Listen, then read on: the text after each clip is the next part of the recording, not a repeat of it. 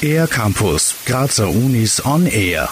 Politische Umbrüche betrafen auch die Geschichte der heutigen Kunstuniversität Graz, die auf die 1816 gegründete Singschule des Musikvereins zurückgeht. Unter dem Titel Stand und Perspektiven der NS-Forschung in der Musik versucht die Cook im Rahmen einer Vortragsreihe eine differenzierte Auseinandersetzung mit diesem Thema anzuregen. Markus Helmut Lehnhardt von der Kunstuni Graz weiß, dass Politik und Kunst gerne als getrennt betrachtet werden. Genau deshalb muss die Aufarbeitung stattfinden, damit man begreift, dass natürlich auch Musik für politische Zwecke missbraucht werden kann.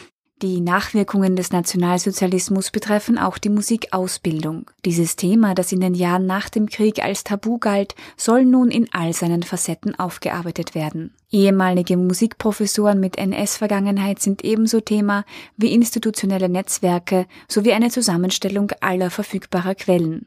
Diese Forschung ist auch deshalb wichtig, weil sie die Bedeutung der Musik für politische Inszenierungen über die NS-Zeit hinaus zeigt. Markus Helmut Lehnhardt. Wenn wir an die Aufmärsche in totalitären Systemen, nicht nur in der NS, in NS-Veranstaltungen denken, so ist natürlich so, dass äh, Musik in diesen Aufmärschen eine große Rolle spielt.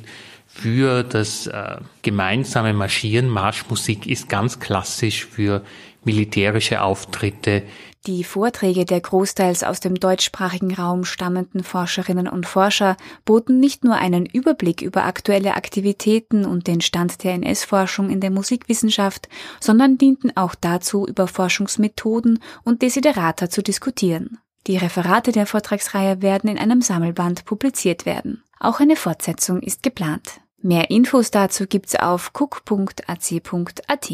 Für den R-Campus der Grazer Universitäten Gerhild Leljak. Mehr über die Grazer Universitäten auf ercampus-graz.at